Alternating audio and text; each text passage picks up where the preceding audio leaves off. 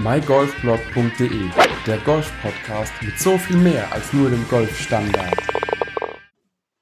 Hallo und herzlich willkommen dieser neuen Ausgabe des mygolfblog.de Golf Podcasts. Heute wieder mit einem Gast, heute mit Kai. Kai kommt aus dem Norden Deutschlands, spielt dort sehr viel Golf. Aber Kai, bevor ich viel über dich erzähle, erzähl doch du einfach ein bisschen was über dich, was du machst, wer du bist und ähm, genau, und dann schauen wir weiter. Ja, moin Andreas, danke, dass ich da sein darf. Ähm, Freue mich total zum Jahresende nochmal mit dir zusammenzukommen. Äh, ich hoffe, das wird nicht nur draußen geknallert, sondern auch hier in der Folge bei uns. Auf jeden ähm, Fall. ich bin, wie du richtig sagst, aus dem Norden. Ich komme aus einem kleinen Ort bei Hamburg und ähm, muss sagen, wir, ich lebe hier in der Idylle sozusagen. Also ich habe selten irgendwie so eine hohe Golfplatzdichte gehabt und bin ähm, auch schon, ich glaube, das dritte Jahr ist jetzt auf jeden Fall durch äh, mit Golf dabei. Allerdings dieses Jahr erst intensiver. Äh, wer mein Instagram verfolgt hat, hat auch gesehen, ich habe jetzt zum Jahresende das erste Mal so eine richtige Mitgliedschaft in einem äh, Golfclub gemacht und ähm, habe dieses Jahr dementsprechend, ich glaube, ich habe das gestern nachgeguckt, ich glaube, gut äh, 45 Runden Golf gespielt. So viel hatte ich noch nie davor gespielt, deswegen hat sich das auch nie gelohnt. Und äh, sehe auch dieses Jahr erst äh, so richtig Fortschritte und äh, auch das mit Instagram ging ja erst dieses Jahr los. Mhm. Äh, ich bin ja noch 33 Jahre alt, das heißt im besten Golfalter. Mhm. Und äh, ja, bin gespannt auf alles, was da so kommt. Das auf jeden Fall. Aber wir haben schon im Vorfeld uns kurz drüber unterhalten und du hattest so ein paar Fünf-Banger-Fragen, die du mir gerne stellen wolltest. Wir haben sie im Vorfeld nicht angesprochen, die Fragen. Ich habe keine Ahnung, was auf mich zukommt. Daher, wenn du willst, legen wir direkt mit den Fragen los und ich bin gespannt, was der erste Gedanke ist, der mir kommt pro Frage. Ja, blöde Frage, schnelle Antwort ist das ganze Thema. Äh, wenn Golf Star Wars wäre, wo würde Tiger Woods sein? Beim Imperium oder bei den Rebellen? Beim Imperium. Okay, ähm, das notiere ich mir erstmal und dann kommen wir da nachher nochmal drauf. Mhm. Ähm, super Fa äh, Frage ist auf Fahne rein, Fahne raus. Kommt drauf an. Äh, wenn du willst, erkläre ich dir es. Äh, hm, nein? Können wir auch gerne gleich machen, dann gehen wir sie erstmal alle durch. Alles klar. Äh, Trash Talk oder Gentleman Sport? Trash Talk, auf jeden Fall Trash Talk. Und dann Ryder oder President's Cup? Ryder. Und eine Frage eigentlich eher so für dich, äh, ganz persönlich, Golf oder Cross-Golf? Wenn du äh, dich entscheiden müsstest. Golf. Okay. Das finde ich schon mal nicht unspannend. Ähm, fangen wir doch mal mit dem Imperium an. Mhm. Äh, ich kann es nicht sagen, warum. Also du hast mir die Frage gestellt, ob eben Tiger Woods für mich eher Imperium oder Rebellen ist. Für mich eher Imperium. Warum? Ich kann das nicht sagen. Tiger Woods ist immer noch äh, natürlich auch, also ich bin 32 Jahre, werde bald 33. Das heißt, wir haben dieselben Golf-Vorbilder, sage ich mal, gehabt. Und deswegen ja. kann man sagen, in unserer aktiven Bewusstseinsphase war Tiger Woods bisher immer so die Oberhand an äh, Golf Gesicht, das man so zu sehen bekommen hatte, egal wie, egal wo, egal wer. Jeder kennt Tiger Woods. Phil Mickelson hat noch niemand großartig gehört, der außerhalb vom Golfen kommt oder irgendjemand von den anderen.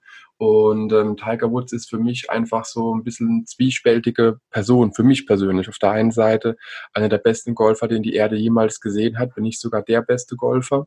Äh, sehr prägend natürlich für jeden Golfer, der äh, ja in den 30er oder 40er Jahren ist, weil er einfach da die Aktivphase hatte, wo man das äh, verfolgt hat.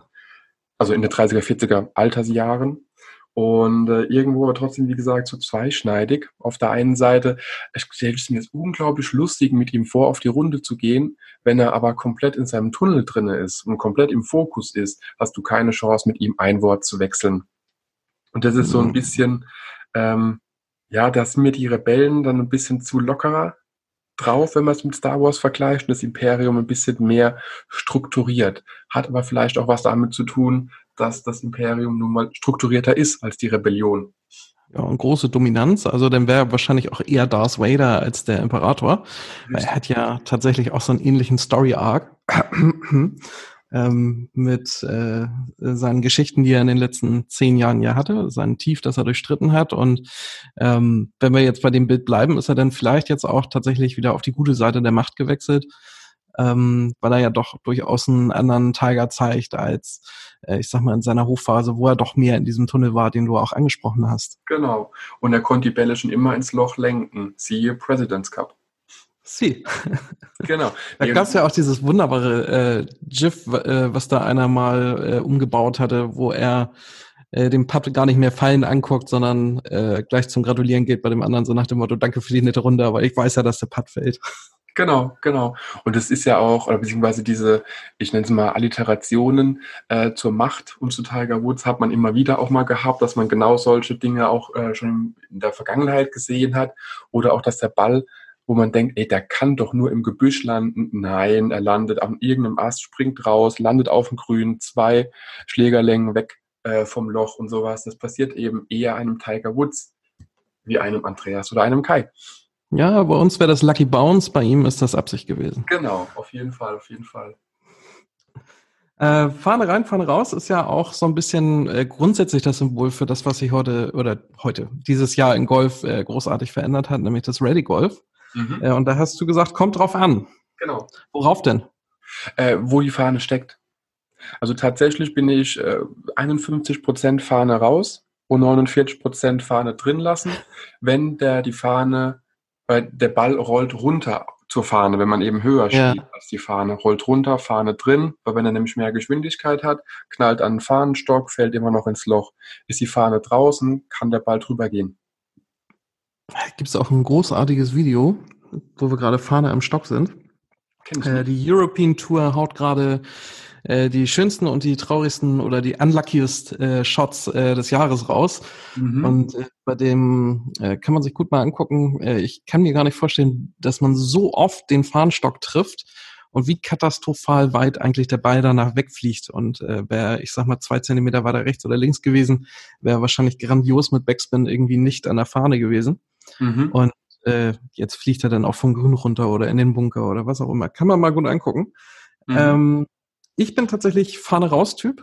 Okay. Äh, bei mir aber auch irgendwie so das Gefühl ist, wenn da irgendwas steckt, patte ich grundsätzlich ganz knapp am Loch vorbei. Ah. Es scheint irgendwie noch im Kopf so eine Blockade zu sein. Wenn da was ist, da kannst du halt nicht ins Loch schießen. Ähm, Weil das ein Weg ist quasi. Richtig. Also okay. Da sehen wir wieder, wie viel Kopfsport Golf doch ist. Ja, äh, natürlich. Und äh, in den Kopf des Gegners gibt's ja auch beim Trash Talk rein. Ähm, das heißt, den brauchst du auf der Runde auf jeden Fall. Definitiv. Also ich finde, Golf ist an sich, hat, beziehungsweise vom Image her, halt dieses äh, alter weißer Mann-Image, alter weißer reicher Mann. Und mm, ähm, das, eben etwas, was ich komplett so nicht kennengelernt habe. Jeder, der ein bisschen meinen Podcast verfolgt oder mich ein bisschen gestalkt hat, der weiß, dass ich auch ein Jahr in Schottland gelebt habe. Und dort ist Golf im Oberkörper frei mit Jeans und Turnschuhen an mit Schlägern, die man irgendwo beim Opa im Keller gefunden hatte, ist normal, gang und gäbe und sowas wie Etikette gibt es natürlich in St. Andrews, Kings Barnes, um diese alle heißen. Aber so wie bei uns der Fußballplatz um die Ecke oder der Bolzplatz um die Ecke für jeden geöffnet ist, ist dort eben auch 95 Prozent der Golfplätze für jeden geöffnet und für ein paar Pfund kann man da eigentlich überall problemlos Golf spielen und äh, sowas wie, ah, du darfst da aber nicht, ah, gibt's da nicht also wie gesagt, bei den großen Plätzen natürlich, weil eben auch international dort äh, sehr viel ausgetragen wird, aber auf den, den Public Courses, bei den ganz normalen Stadtplätzen, nenne ich es jetzt mal, die auch äh, ja, ja. in städtischem Eigentum sind, kannst du spielen, wie du willst, solange du eben nicht das öffentliche, äh, wie nennt man das? Also du darfst nicht nackt spielen, das ist klar, aber ansonsten darfst du da machen, was du willst und wenn du da mit einem Bollerwagen voller äh, Bier, Wein, Schnaps äh, plus dann einen Golfschläger hinter dir herziehst, ja, so what, mach doch einfach, solange du Spaß hast.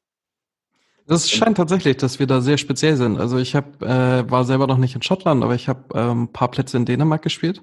Mhm. Und die Skandinavier scheinen da auch tatsächlich deutlich entspannter zu sein, als äh, wir sind. Also habe es durchaus oft schon gehabt, dass da dann irgendwie, ja, ich sag mal, vier Vierer-Flights durch die Gegend zogen und ich hörte sie dann schon auf der anderen Seite des Platzes, mhm. äh, weil die echt gute Laune hatten. Und ähm, wenn man sich das in Deutschland irgendwie vorstellt, klar, ähm, äh, der Club, wo ich bin, äh, das ist äh, auch nicht so der typische Golfclub, sage ich jetzt mal, wo äh, auf das höhere Publikum gezielt wird, sondern auch so ein bisschen entspannter und man versucht das sehr offen zu gestalten in äh, Sieg äh, so hat man auch schon die Anlage damals gestaltet und äh, das könnte ich mir da aber trotzdem nicht vorstellen. Also, mhm. Denn es gibt so, so ein paar Punkte, wo ich einfach immer sage, okay, da hängt halt Deutschland hinterher, was dieses Image angeht. Und da haben wir halt das Problem, was ich auch schon in einer der vorletzten, oder ich glaube, das war die letzte oder vorletzte Folge, mit dem Martin von Clubtex Golf auch besprochen hatte. Mhm. Man ist da einfach ein bisschen äh, hinten dran, was allein das Image angeht, weil viele Clubs haben eben ein, ja, ein Hauptpublikum, was eben dem alter weißer reicher Mann entspricht. Und ein alter weißer reicher Mann möchte halt nicht gerne mit jungem Punk äh, irgendwie auf dem Golfplatz unterwegs sein, weil das entspricht ja nicht dem Stand. Und Klingt auch so ein bisschen wie so ein Olli Schulz-Lied. Alter Mann trifft jungen Punk. Ja, gell? Man sollte ihn vielleicht mal anrufen, vielleicht hat er auch mal Bock auf einen Podcast. Und, ja, aber das ist so, das äh, kenne ich von meinem Golfplatz eben auch, wo ich Mitglied bin, dass es da eben äh, das Gros der Geldzahler ist eben alt, weiß, männlich und hat Geld. Und ähm, obwohl die alle noch locker sind, also kein Vergleich zu manch anderen Plätzen, aber es ist trotzdem dieses Image ist halt immer noch da. Und wenn man dann mal ein bisschen was anderes macht, dann ist man schon wieder irgendwo, ja, ein bisschen abseits und ja. wird komisch angeguckt. Weil ich nicht verstehe, weil Golf ist so ein kommunikativer und auch, um aufs Thema zurückzukommen, trash-talkiger Sport, äh, wo man wirklich sehr viel dummes Zeug labern kann. Und wenn nicht dort, wo denn dann? Also auf Arbeit kann ich es nur selten. Äh, und beim Golf passt es doch wunderbar. Und man muss nicht immer alles so ernst nehmen, meiner Meinung nach. Daher Trash Talk. definitiv die, definitiv die richtige Antwort. Und ähm, auch, also aus meiner Sicht, ähm, ich war auch, ich habe da gerade drüber nachgedacht. Gestern war ich ja in Oberalzer zum Jahresabschluss äh, golfen und das ist so ein Golfplatz, der war ganz ursprünglich mal angelegt worden als äh, 250 Mitglieder Privatclub. Mhm. Das ist äh, grandios gescheitert, weil es irgendwie natürlich in die andere Richtung laufen muss. Äh, du brauchst einfach mehr äh, Publikum und auch vielleicht gar nicht mehr so viel Ausrichtung auf die Mitglieder, sondern vielleicht auch einfach mehr dieses Public Course Live äh, hier etablieren. Mhm. Und das musste er dann zwangsläufig auch machen und hat sich da entsprechend geäußert, äh, geöffnet. Mhm. Und das ist eine traumhafte Anlage. Aber ich war ein bisschen schockiert. Ähm, ich fahre kein altes Auto, aber neben den ganzen Porsches und äh, Jaguaren und sowas, da sah das schon irgendwie ein bisschen traurig aus. Mhm. Äh, und wenn das natürlich das Erste ist, was du siehst, ähm, ja, dann ist natürlich der Eindruck genau der. Da können die Leute auf dem Platz nachher noch so locker sein. Ähm, da ist das Klischee gleich wieder bestätigt. Genau, das schockt auch einfach. Also mein Golfclub, wo ich Mitglied bin, der hat auch zwei Parkplätze, einen Mitgliedsparkplatz, einen Nicht-Mitglied-Parkplatz. ja, ja, ist auch so sowas. Ähm, also tatsächlich kontrolliert es keiner. Es gibt keine gesonderten Parkausweise oder irgendwas. Ähm, da der ja. Club irgendwie fast 2000 Mitglieder hat, kannst du das auch nicht machen. Und äh, da hast du halt dann auch immer also guckst du dich rum, klar, also mein Auto ist jetzt auch erst fünf Jahre alt, äh, davor bin ich aber einen 18 Jahre alten Astra gefahren, den man es auch angesehen hatte. Und du stellst dich halt, auch wenn der Besitzer da ist, halt neben den Maybach, ne? Und das ist halt, wo du dir so denkst, aha, okay. Und äh, ja, und dann gibt's eben andere Golfplätze, die da ja, das Klientel gibt's ja überall. Also wo Golf gespielt wird, Geld da, muss man immer so sagen. Aber es gibt eben solche und solche. Und das ist halt das, was man, wenn man es vergleicht mit dem Ausland auch sieht, es ist halt für die, für die Masse offener ähm, und es wirkt auch erschwinglicher. Also wenn ich mir überlege, meiner Meinung nach kann jeder, der in Deutschland ein normales Gehalt verdient äh, und keine großen Ausgaben hat, also ich rede jetzt nicht von Überschuldung oder sowas, sondern ganz mhm. normal, mhm. alles macht, kann sich Golf leisten. Meine Meinung. Gehe ich auch völlig äh, konform mit dir alleine aus der Tatsache heraus. Du brauchst nicht das neue, teure Equipment, du brauchst nicht den High-End-Schläger und vor allen Dingen brauchst du nicht zwingend einen vollen Schlägersatz. Nee, korrekt. Und du brauchst auch nicht die ultra krasse Mitgliedschaft bei einem der Top-Clubs. Du suchst dir einfach einen aus, wo du dich wohlfühlst, wo es passt. Wenn du, du sagst ja auch, bei dir in der Ecke sind einige Golfplätze, bei mir genauso. Äh, man hat die freie Auswahl, ist nur die Frage, welchen Preis ist man bereit zu zahlen. Und natürlich könnte ich auch in St. Leon Roth Mitglied werden, bin mit drei oder 400 Euro im Monat dabei, das geht nicht. Schnapper. Auf jeden, ganz klar. Äh, du kannst aber auch einen von den tausend anderen Golfplätzen auswählen und dann musst du halt gucken, welcher Gruppe du beitrittst. Hier sind halt sehr, also zwei große Gruppen, die einfach mehrere Golfplätze äh, unter sich haben. Du darfst eben mit einer Mitgliedschaft mehrere Golfplätze spielen. Und damit kann man sich quasi entgegenrechnen. Ich könnte jetzt auch für die Mitgliedschaft, die ich habe, ich habe da vier Plätze spielen mhm. als Vollmitglied. Äh, wenn man einen neuen Lochplatz mit reinrechnet, sind es fünf. darf alle, alle alles benutzen, was ich möchte bei den vier Golfplätzen und äh, könnte für denselben Preis aber auch den äh, ein bisschen weiter weggelegenen Neunloch-Golfplatz nutzen von der anderen vom anderen Anbieter. Das heißt, wo der eine neun Loch anbietet, bietet der andere eben fast 100 Loch an, nenne ich es jetzt mal, äh, für denselben Preis. Und man muss eben mhm. wissen, was ist es einem wert. Eben. Und da muss man und eben. Die Ablenkung und, und äh, verschiedene Plätze brauche ich. Also es gibt ja durchaus Leute, die sind mit einem Platz das ganze Jahr glücklich und es gibt welche, die brauchen ganz schön viel Abwechslung. Genau, und ich persönlich bin da eher so eine Mischung. Ich bin zufrieden, wenn ich es schaffe, äh, im Schnitt einmal die Woche oder alle zwei Wochen meine 18 Loch zu spielen, je nachdem, wie das Wetter auch ist. Aber im Urlaub suche ich eigentlich jeden Golfplatz, den ich kostenlos spielen darf oder auch noch mehr. Hm. Und da bietet es sich halt auch immer wieder an, äh, dass man das einfach mal gegenrechnet, was lohnt sich. Aber Definitiv. würde ich jetzt schon wieder abschweifen, weil ich dazu eh noch eine andere Frage an dich hätte, aber da kommen wir dann nach der Beantwortung der nächsten Fragen noch drauf äh, zu. Sehr gerne und das Thema würde ich dann auch gerne später mit dir nochmal vielleicht irgendwann äh, ausführlicher aufgreifen, weil das ist mir doch irgendwie äh, wichtig, wie wir überlegen können, unseren Sport mal wieder ein bisschen offener zu gestalten, weil äh, das muss, glaube ich, auch von uns Spielern kommen und nicht nur von oben vom äh, Golfverband. Nee, das ist auf gar keinen Fall. Aber können wir sehr gerne noch nachher ausführen. Äh, da habe ich nämlich auch noch meine eigene Meinung dazu, was man da noch alles machen kann und was der DGV vielleicht auch noch hätte tun können.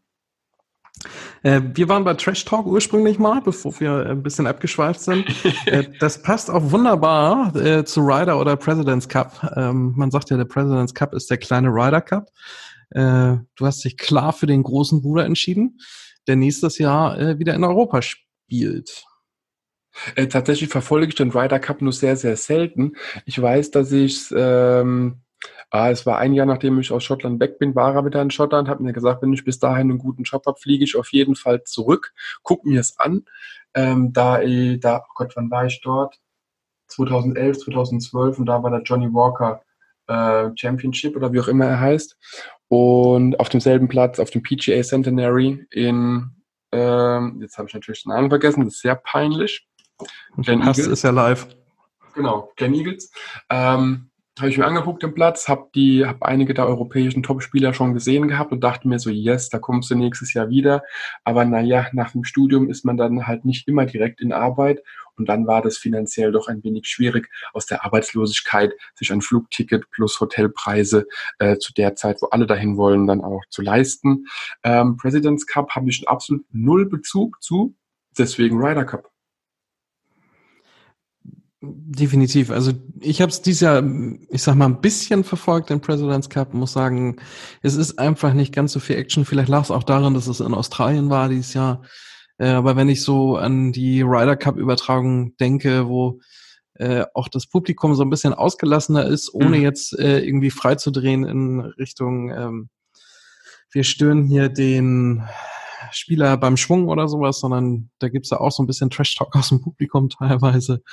Ähm, äh, fand ich schon großartig. Also das ist auch, äh, wie ausgelassen am Ende gefeiert wird. Ähm, fand ich ganz faszinierend. Also ist eigentlich die positivste Werbung für Golf, die man äh, machen kann aus meiner Sicht. Das ist auf jeden Fall, weil es eben auch, der Ryder Cup ist ja mit einer der größten Sportveranstaltungen der Welt.